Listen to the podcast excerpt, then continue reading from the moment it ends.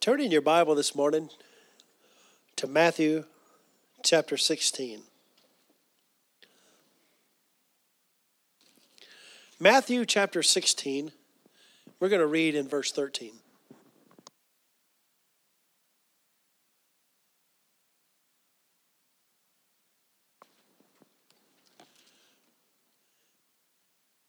For the last 3 weeks or so, we've been talking about this series we've called The Church. And we could say it like this: it's not just a Sunday thing. How many know the church is not just a Sunday thing? Well, you know, I go to church and I go every once in a while, and no, we are the church. But with millions, that's all it is. It's about just a Sunday thing and you know, not just hyping up Sunday, but even though we do. We think it's awesome that Sunday should be the main event. It's the highlight of the week spiritually for us. That we come together, we celebrate the goodness of God. And the church, as we've seen, is very important to the Lord. What's more important to him than his church? Nothing. And him building up his church. Look here in 13, Matthew 16, 13. He says, "Whom do men say that I, the Son of Man, am?" And they say, some say you are John the Baptist, some Elias, some Jeremiah, or one of the prophets. You know, we started last week talking about the head of the church.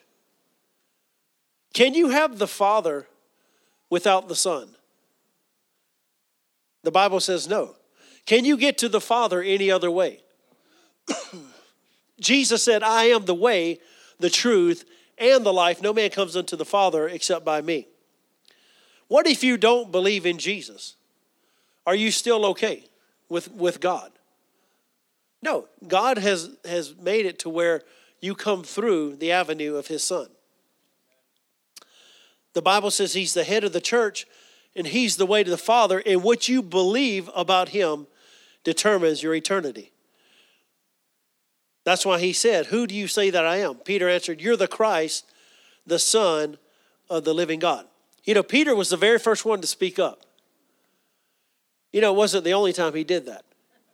You know, there was other times he spoke up and it was good. There were sometimes he spoke up and it wasn't good. He had what we call the foot in the mouth of disease. So he was always, you know, getting in trouble with his words. He says, though, on this particular occasion, "You are the Christ, the Son of the living God." You know, when it comes to God, when it comes to Jesus, don't just be religious. Don't be just historical. Well, he was a good man. No, he's the Son of the living God. He's alive today at the right hand of the Father. He lives in me. He guides me. He leads me. He's not just some historical figure that lived in time. He lived, he died, he was raised from the dead. He paid for my sins. He purchased my salvation with his very own blood. It's a living reality to me. And so one of the things that we talked about last week was how in the book of Colossians, there are people that they begin to intrude into things that said, puffed up by their fleshly mind, and they begin to worship angels. How many know that angels are not the head of the church? Jesus is the head of the church. You know, no matter if an angel appears to you, they are not greater than God. You know, here's how you tell a real angel. A real angel will not receive worship. You see that over and over in the Bible. Don't worship. You know, worship God. And so I believe that many times the church gets sidetracked in other issues that are not as important. Never emphasize anything more than you do the head. Look at what he says here. He says, "Blessed are you, Simon Bar-Jonah, for flesh and blood hath not revealed it unto you, but my Father which is in heaven. And I say unto you that you are Peter." Now Peter is the name, his name means rock, like a rock that you can throw or you can carry. "And upon this rock," now he's not talking about Peter. You know, Peter is not the one that we build the church upon. It's Jesus. But he says, "You're Peter, a rock, that you can carry, and upon this rock, which is another word, which means a rock, like the Rock of Gibraltar, a rock, bedrock that goes down hundreds of feet, a rock that you're not moving at all. And upon this rock, I'm going to build my church.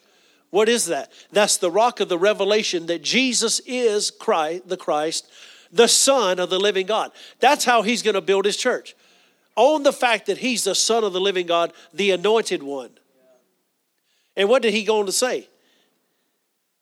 And the gates of hell shall not prevail against it. How many believe that Jesus meant what he said? The Amplified Bible, if I can find this real quick. He says, and I tell you, you are Peter, Greek Petros, a large piece of rock. And on this rock, Greek Petra, a huge rock like Gibraltar, I will build my church, and the gates of Hades, the powers of the infernal region, shall not overpower it or be strong to its detriment or hold out against it. You know, no matter what the powers of hell may try to do, they cannot stop the church. Amen. They cannot stop an individual that gives their life to Jesus. No matter if 100 demons try to stop them and say, you know, you're not going any further. But if that person says, I see the truth, I receive Jesus as my Lord, no devil can stop them from being born again. So he says here, and I will give you the keys of the kingdom of heaven, and whatsoever you shall bind on earth shall be bound in heaven, and whatsoever you shall loose on earth shall be loosed in heaven. So, the Bible tells us that Jesus purchased his church with his own blood.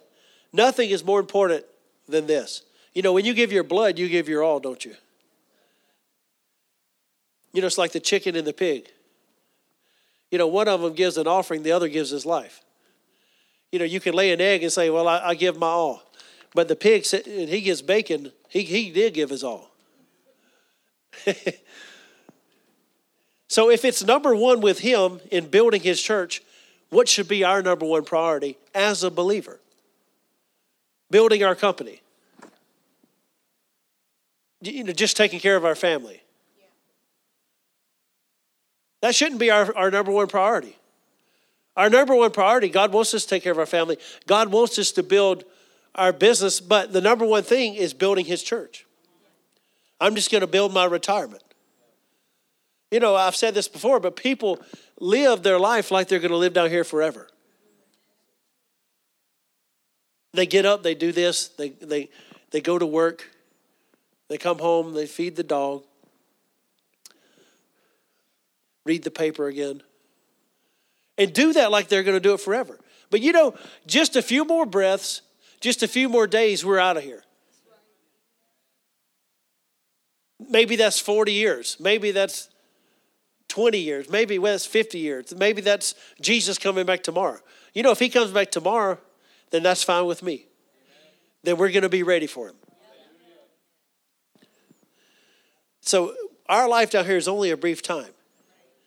If you're a child of God, your main purpose in life is not just to enjoy life. Now, how many know God wants us to enjoy life? I'm going to give you life and life more abundantly to the full till it overflows. That's what John 10:10 says in the Amplified. Till it overflows. Not just a little squeak of a little drop. You just see a little drop coming out of the faucet. No, till it overflows.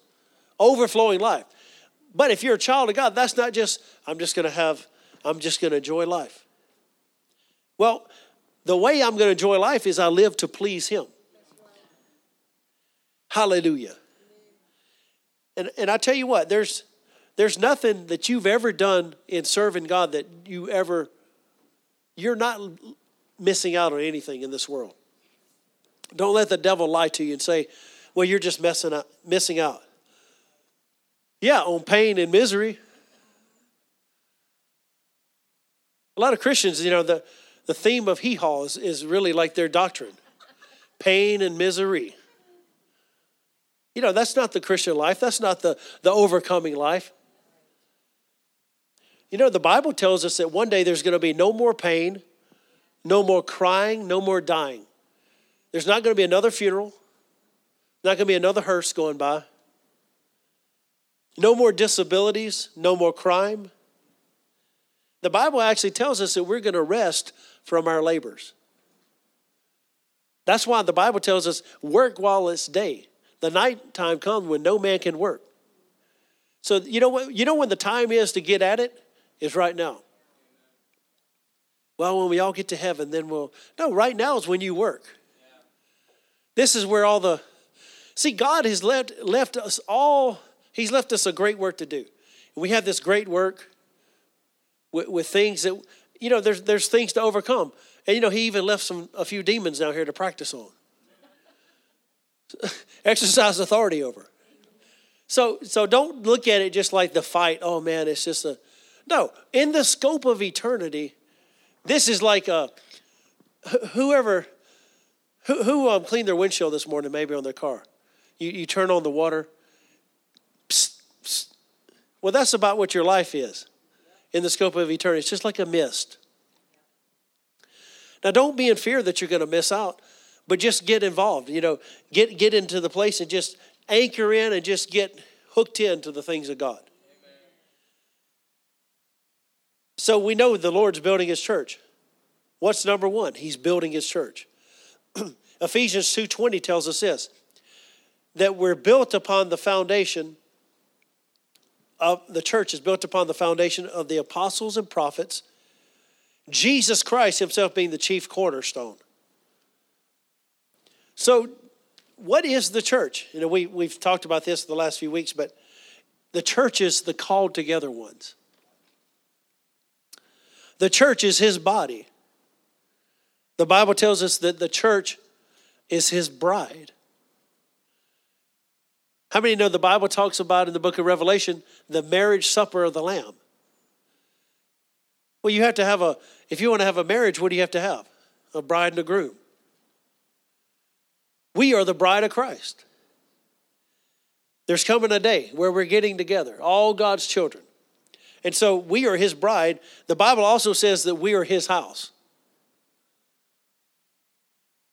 Well, the excitement is overwhelming, I tell you. We are the bride of Christ. We are the soon and very soon. Now, that's not just for me to, some people, they don't like teaching on the rapture, and they preach this nonsense and it happened it was some doctrine that happened in the 1800s. Thessalonians and Revelation is a long time before the 1800s. But people use that to say, well, I'm not just an escapist. Well, I just don't believe that, we're just supposed to just get out of here. Well, the Bible tells us that we're supposed to occupy till he comes. But when he comes back, I'm not going to say, Lord, not just yet. Lord, how many know that his timing is perfect? And when the last stone is sealed into place and Jesus comes back, then it's time for us to go. And that's just the beginning of our life for eternity. So we know he's building his house. The Bible tells us that we're placed in the body where it pleased him. His house, his temple, his church. And here's the thing that's amazing. Nothing is more important than his church. The Bible talks about how the heavens and the earth will pass away. The elements will melt with a fervent heat. But there's also going to be a new heaven and new earth. And guess who's going to be there? The church. The church. How important is the church to him? I want you to look over in Hebrews chapter 3. I want you to get excited today because this is your future. And we don't want anyone missing out. Hebrews 3, verse 3. For this man, talking about Jesus, was counted worthy of more glory than Moses, inasmuch as he who hath builded the house. What's God doing? He's building the house. Hath more honor than the house. Who do you think has more honor? The person who built, who you think what you build has more honor, or what the person who builds it? The person who builds it. Why? Because they made it.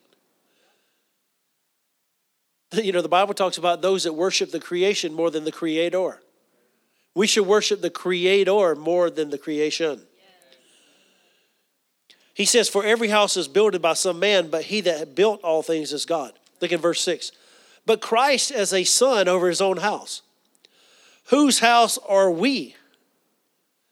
If we hold fast the confidence and the rejoicing of the hope firm unto the end. So, we say that many times when we say, who's glad to be in the house of the Lord today? Well, actually, we are the house of the Lord. Amen.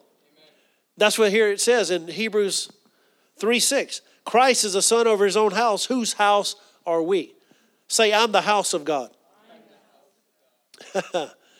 We're the house.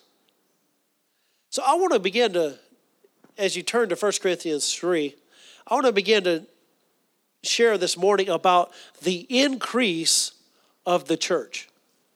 The increase of the church. How many know that God wants the increase to come, which is his church? God wants to populate heaven more, increase heaven, and decrease hell.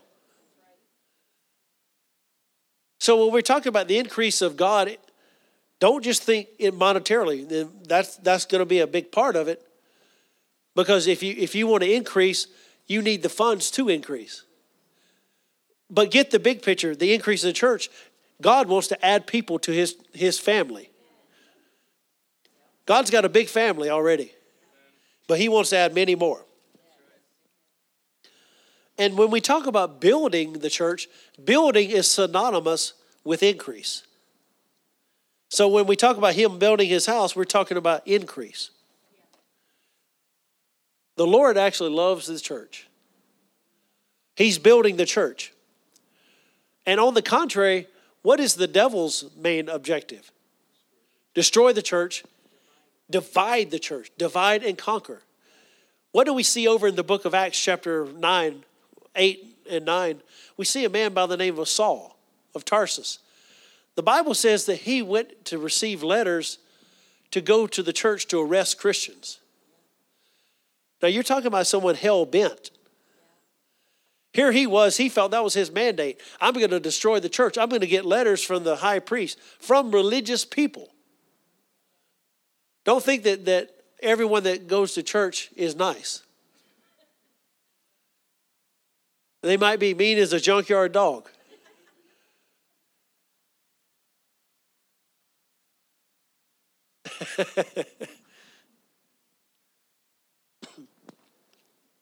But look over here in 1 Corinthians 3, verse 2. God wants his church to increase. 1 Corinthians 3, verse 2 says, I have fed you with milk. Look at verse 1. And I, brethren, could not speak unto you as unto spiritual, but as unto carnal, even as unto babes in Christ. What's he saying? You're not full grown, you're still a baby. I have fed you with milk and not with meat. For hitherto you were not able to bear it, neither yet are you now able. Do you remember what Paul said in Hebrews? He said, for the time that you should be teachers, you still need the milk of the word. You should be out helping other people, but you still need the bottle. And the church has been full, the spiritual nursery has been full for way too long, and people need to grow in the things of God. How do we grow? By the word, by being built up. Notice verse 3, he says, for you are yet carnal. Now that word carnal just means body ruled. And let me say this, the way that you know how you get out of carnality? You grow out of it. How do you grow up physically? You grow. You grow out of it. You give yourself the good nourishment. You give yourself time, sleep. What's going to happen? You're going to grow. It's just a natural process. With the little dog we just got, he's grown enormously in 3 weeks when you look back at it. There's nothing magic. I didn't have to fast and pray. I didn't have to lay hands on him. I didn't have to deal with the devil. We just give him Purina puppy chow and water and time. And what's going to happen? He's going to grow. Same thing spiritually. As we practice the word, feed on the word, and become a doer of it, we're going to grow and grow out of carnality. So he tells them, he says, you're yet carnal. For whereas there is among you envy and strife, what's the sign of a baby spiritually? Strife and envy and divisions. Are you not carnal and walk as men? Or some translations say mere men, those that are not even saved. And so he goes on to say, for while one saith, I am of Paul, another, I am of Apollos, are you not carnal? So we know the enemy wants to divide people. But the Bible says that we are called together. That's why he warned us not to forsake the assembling of ourselves together, as the manner of some is, but evermore as we see the day approaching. So we're here to come together, to build together, and not allow the devil to tear it up. You know, there's a lot of work that goes into building the church. I'm not going to let some devil destroy it. Our pastor tells a story that many years ago, he, in the last year or so of his life, he got to know Brother John Osteen really well. And Brother Osteen, if you ever knew him, he was a card. And I didn't know him personally, but just, you know, listening to him and seeing him preach. But he said the secret, and he built Lakewood Church in Houston, Texas, which is, they have 40,000 members. That's not too shabby, you know. And he said that he told our pastor, said, the key to building a church is to run off every devil. And I don't mean devil. Well, he knew he was talking about people.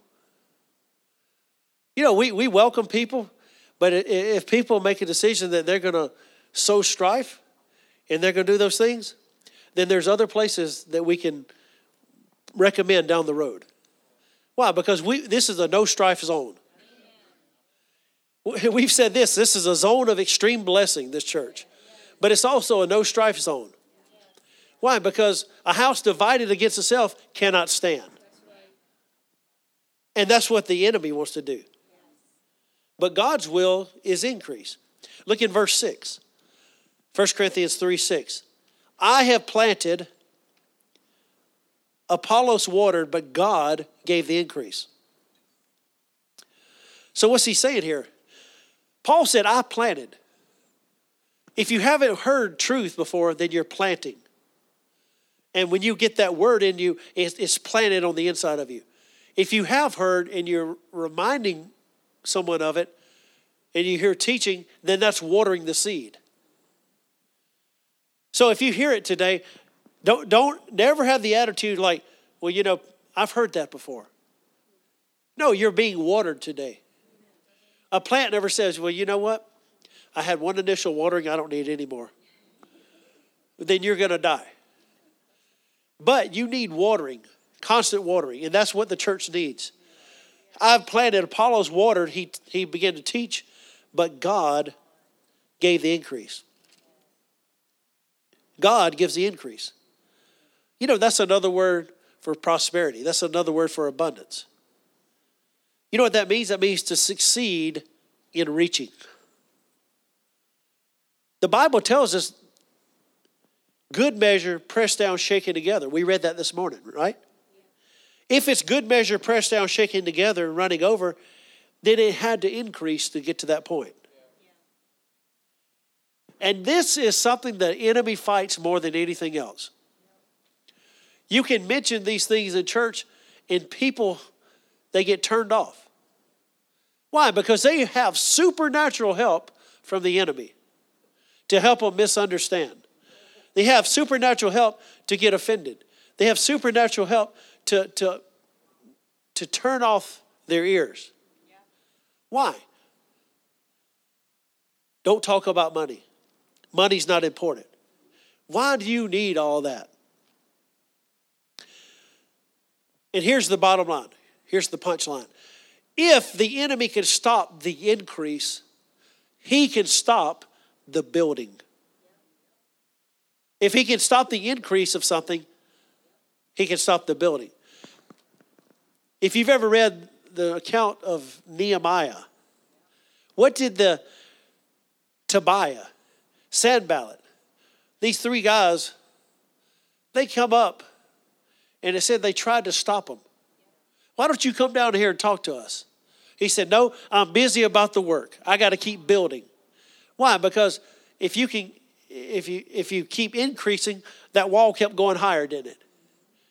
Increasing and increasing, increasing. The wall of Jerusalem. What happened? It was being built up. What if you can quit the increasing of that wall? Then they can come and stop it. They can knock it over if it's not high enough. What if you stop the church from increasing? What if you keep people from being saved? Then the building of the church is not going to be complete. But God has a plan. And that's for him to build the church.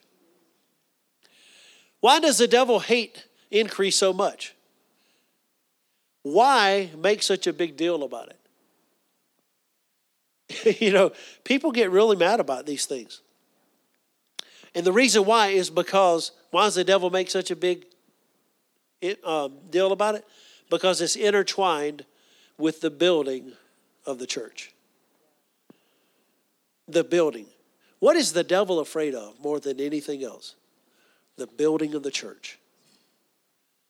I'm not just talking about a church building. But if you get enough of the building of the church, then you need church buildings. And you need bigger parking lots. And you need this and that.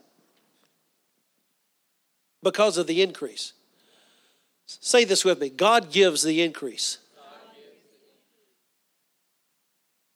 Now, a lot of times people just say, well, that's just spiritual.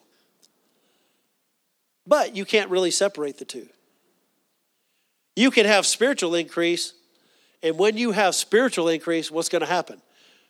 You're going to have that manifested on the outside as well. But it always starts on the inside. That's the way everything starts. People read scriptures and say, well, that's just physical, that's just spiritual healing. You know there's no such thing as spiritual healing in the Bible? No, we just shot down a religious cow just there. I just heard it moo in the background. The Bible talks about our spirits being born again, never healed. If you need any healing, people say, well, I need inner healing. That's really a misnomer. What people need is mind renewal, which actually heals and restores their soul. He says, I'm going to restore your soul. What does that mean? Just like you take an old chair and you take it from something that was the state where it is now till you put it back into an original state. You restore it. What does God want to do? He wants to restore our soul. So it all starts on the inside, doesn't it? 3 John 2 tells us this, beloved, I wish and I pray above all things. Now that's a big statement. Yeah. I wish and pray above all things that you may prosper and be in health even as your soul prospers. People read that and say, well, God wants, he's more interested in your soul prospering, but he didn't say that. He said, even as your soul prospers, in the same way, because of your soul prospering, you're going to prosper on the outside. I wish and pray above all things, you may prosper and be in health. For people that criticize this and say, well, that's just health and wealth. Who are you talking about when you say stuff like that? You're talking about the head of the church. Yeah. And while people mock it, I'm going to have it. Yeah. While the devil mocks it, the church is going to increase. Now, we know we're not supposed to love money. We know we're not supposed to be covetous. But what are we talking about? We're talking about the building of the church. People have to grow in these things and increase. It's not just going to happen by osmosis. You have to talk about this and get people their faith in that area. Can you say amen? So he's interested in building the church. People say, well, you shouldn't be interested in talking about these things. You should just be talking about souls. What are we talking about then? We're talking about souls. What if we didn't have enough money to move in this building? We wouldn't be here. It wasn't a trick question.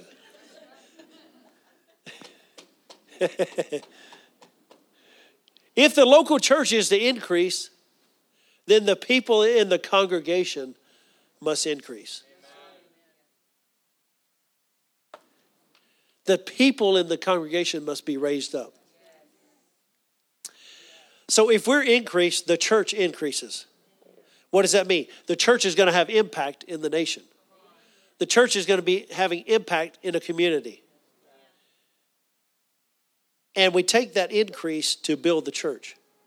That's why the Bible says God gives the increase. What's God's will for your life? Is it decrease or increase? You know, people believe that except when they get in church. Somehow there's some like pseudo-spiritual, like something wrong with that. You know, like, you know, you just can't have that. But what people will go out tomorrow and work silly to get money, right? Yeah. To increase. Well, who gives the increase? The Lord does. So if God's will is being done, the church is being built.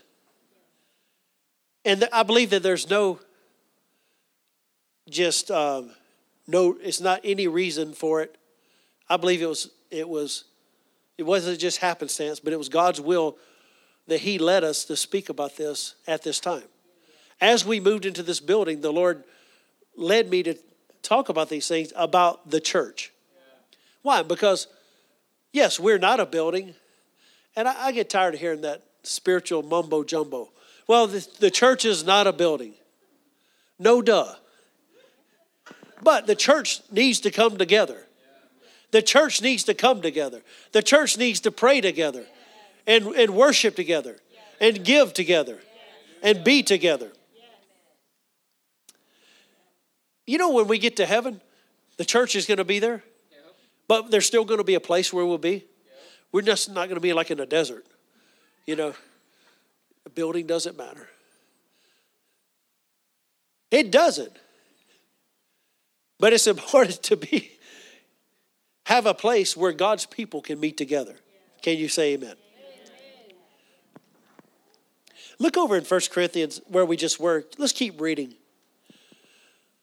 Everyone doing okay today? Yeah. Now he that planteth, verse 8, and he that watereth are one. So if someone teaches or someone waters, it doesn't make either one of them better than the other. Every man shall receive his own reward according to his own labor. For we are laborers together with God. You are God's husbandry. You are God's building. Another word for that husbandry is garden. According to the grace of God, which is given unto me as a wise master builder, I have laid the foundation, and another builds of their own. But let every man take heed how he builds thereupon. For other foundation can no man lay than that is laid, which is Jesus Christ. Now, if any man build upon this foundation, gold, silver, precious stones, wood, hay, stubble, every man's work shall be made manifest. For the day shall declare it, because it shall be revealed by fire. And the fire shall try every man's work, or what sort it is. Do you know one day that when we stand before the Lord, the fire is going to, that's what's going to happen. All of our works are going to be put under the fire. And that which is of him will be remaining. That which is just the flesh is going to be burnt up. If any man's work abide, which he hath built thereupon, he shall receive a reward. So you'll receive a reward for that which you did for the Lord. If any man's work shall be burned, he shall suffer loss.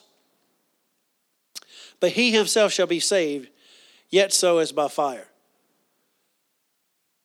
And so it's so important, you know, sometimes people, it might make them uncomfortable and they don't like this, but It's so important because if you can know ahead of time, to be forewarned is to be forearmed.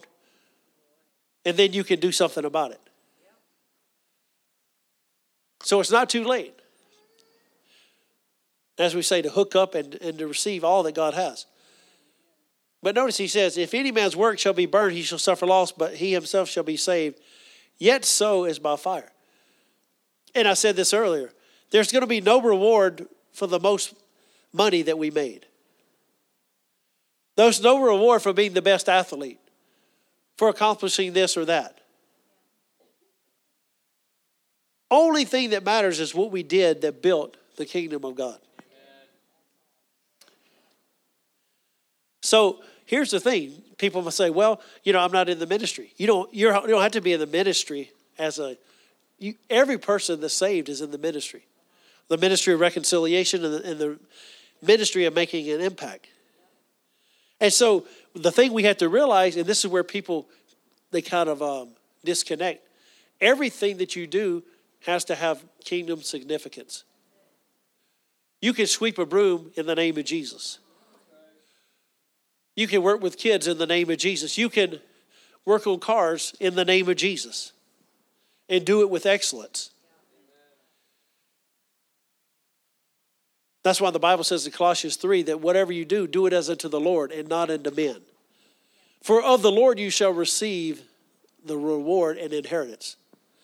And God is no respecter of persons. So how does this start? It starts with every day us saying, Lord, all I have is yours. My mind, my body, my gifts, my graces, my talents, my pocketbook, my wallet. Use me, Lord. Show me how to be a part. And when you pray like that, he's going to answer a prayer. Why? Because we're supposed to be a kingdom builder. Not just the River Church builder, but the kingdom builder. A lot of people, they just have their own little denomination or they have their own little group. Don't come over here. Don't bother us. We won't bother you. But we're supposed to be together. I can fellowship with anybody that's born again. So we're kingdom builders. We have to begin to do what we know and what's available. A lot of times people are saying, well, I don't know what to do. Does the church need help? Then that's something you can do. Or, do we need ushers? Yes, that's something I can put my hand to. I say this, we need help in the sound department. I'll train anybody. If you have a willing heart to do that, then come see me. Amen. Every area of life, you have to be available. See, it's not the people with the most talent, it's the people that are available. What did the Lord say? Hey, go to the highways, go to the byways, go out and compel them to come in. He goes out to the guy that's sleeping under the bridge. He says, hey, the master's calling. Can you come out? Yeah, let me look at my schedule here. Already went through the garbage. Let's take a nap. I can show up. Why? Because he's available. What do? Just like David, with all our might, we serve the Lord. And so the Bible says that many are called, few are chosen. We are called and we are chosen. So we use our talents to build the church. And so I want you to look over in the book of Acts as we begin to commence to close.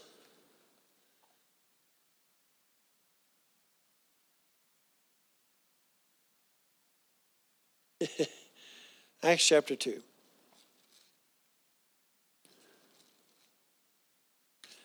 I want you to see people that don't know Jesus as building materials that God wants to add to his church.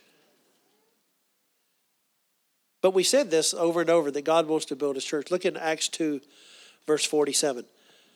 It says, verse 46 says, and they continuing daily with one accord in the temple and breaking bread from house to house, did eat their meat with gladness and singleness of heart, praising God and having favor with all the people.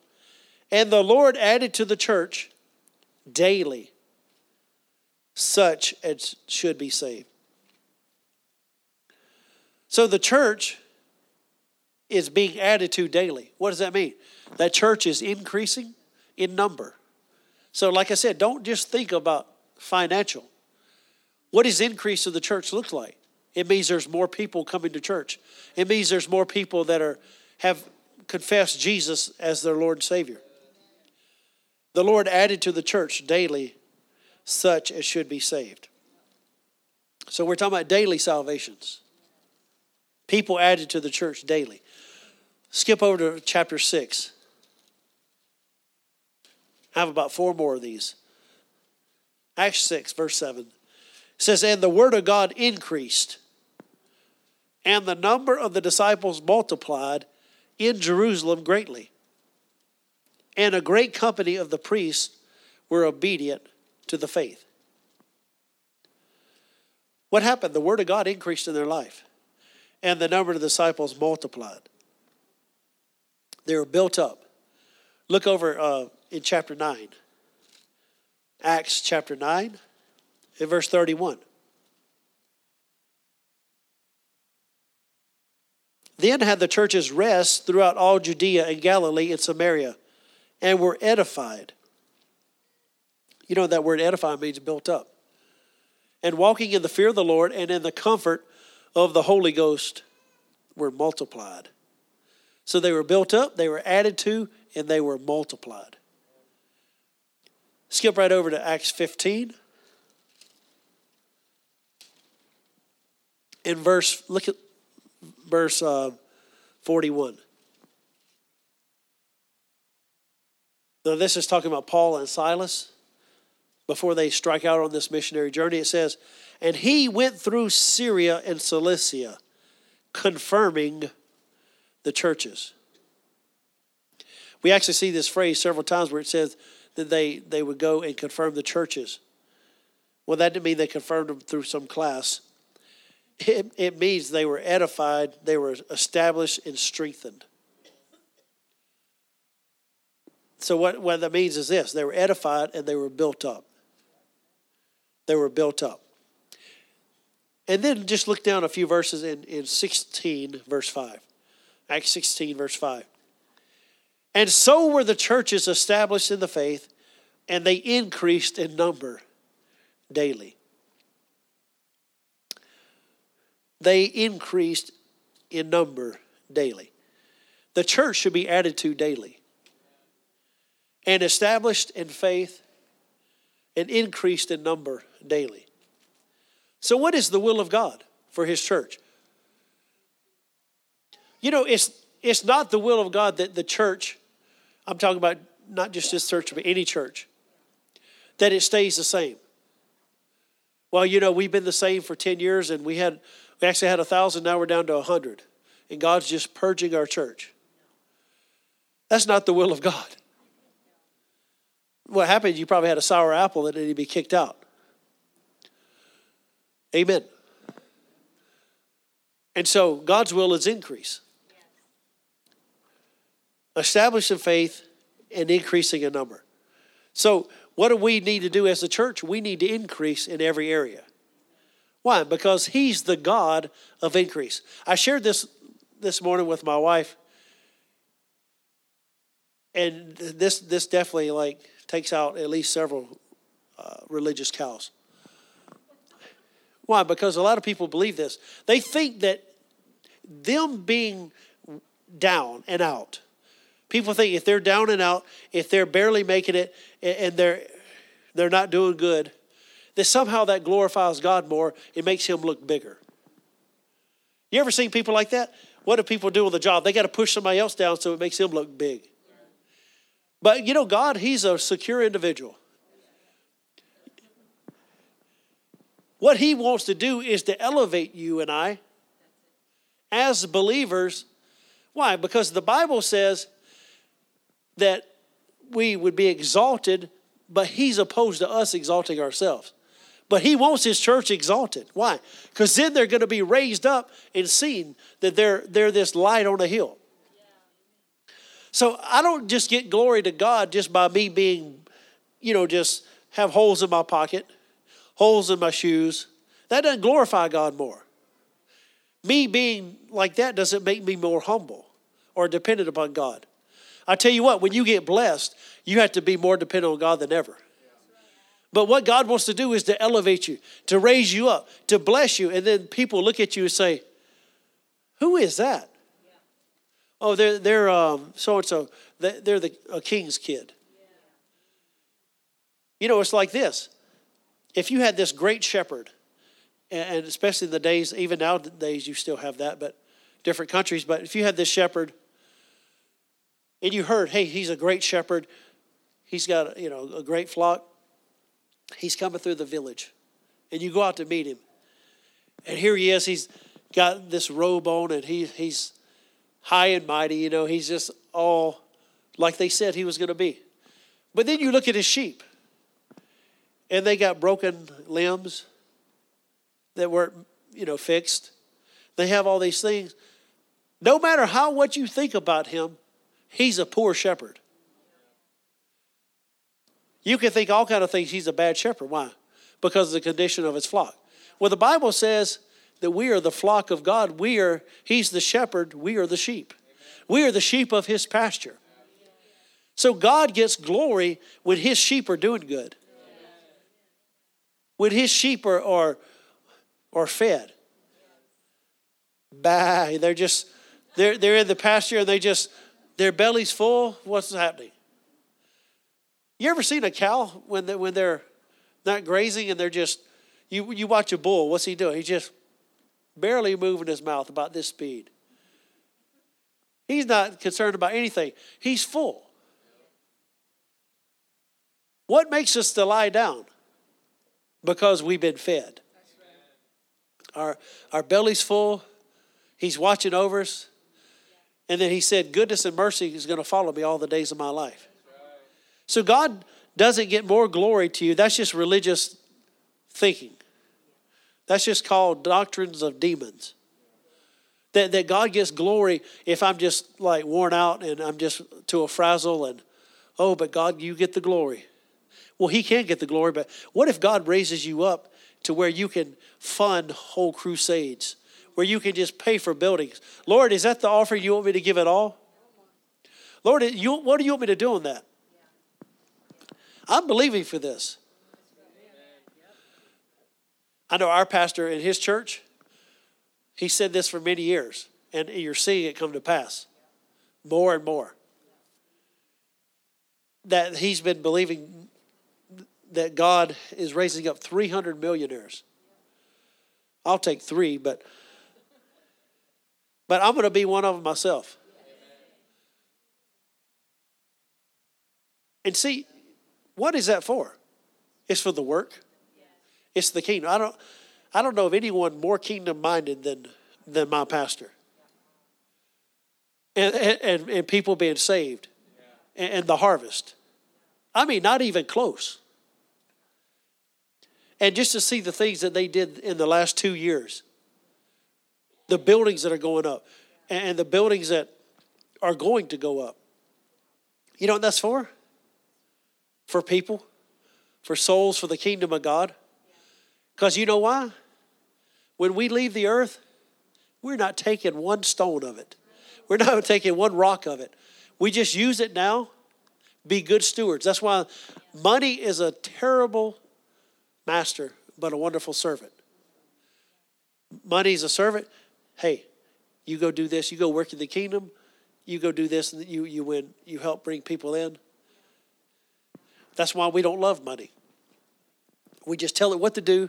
We make it serve us. Amen. And as we do that, what's going to happen? The church is going to be built up. This place is going to be filled up. And then when the trumpet sounds, we're going to go up. Can you say amen? Hallelujah. Father, we thank you today for your mighty word. Lord, we just lift our voice and our hands to you. We thank you, Lord, for the increase of the church. Lord, even as we shared, Lord, that it's not a selfish, carnal motive. But, Lord, we keep our hearts right that everything that comes into our hands, Lord, will be filtered to the kingdom of God.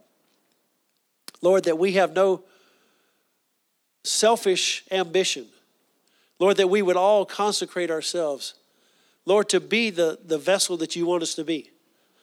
But Lord, we know that the church is to increase. Lord, that there's more people to be saved.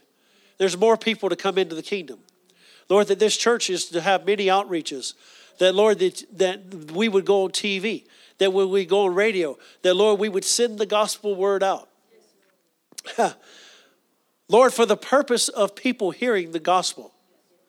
Lord, that people would know. And we thank you that you're a big God, that you're able to do these things. And Father, we just thank you that we're here, we're willing, we're available. And we say, Lord, send me, use me.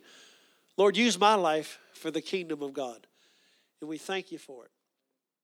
In Jesus' name.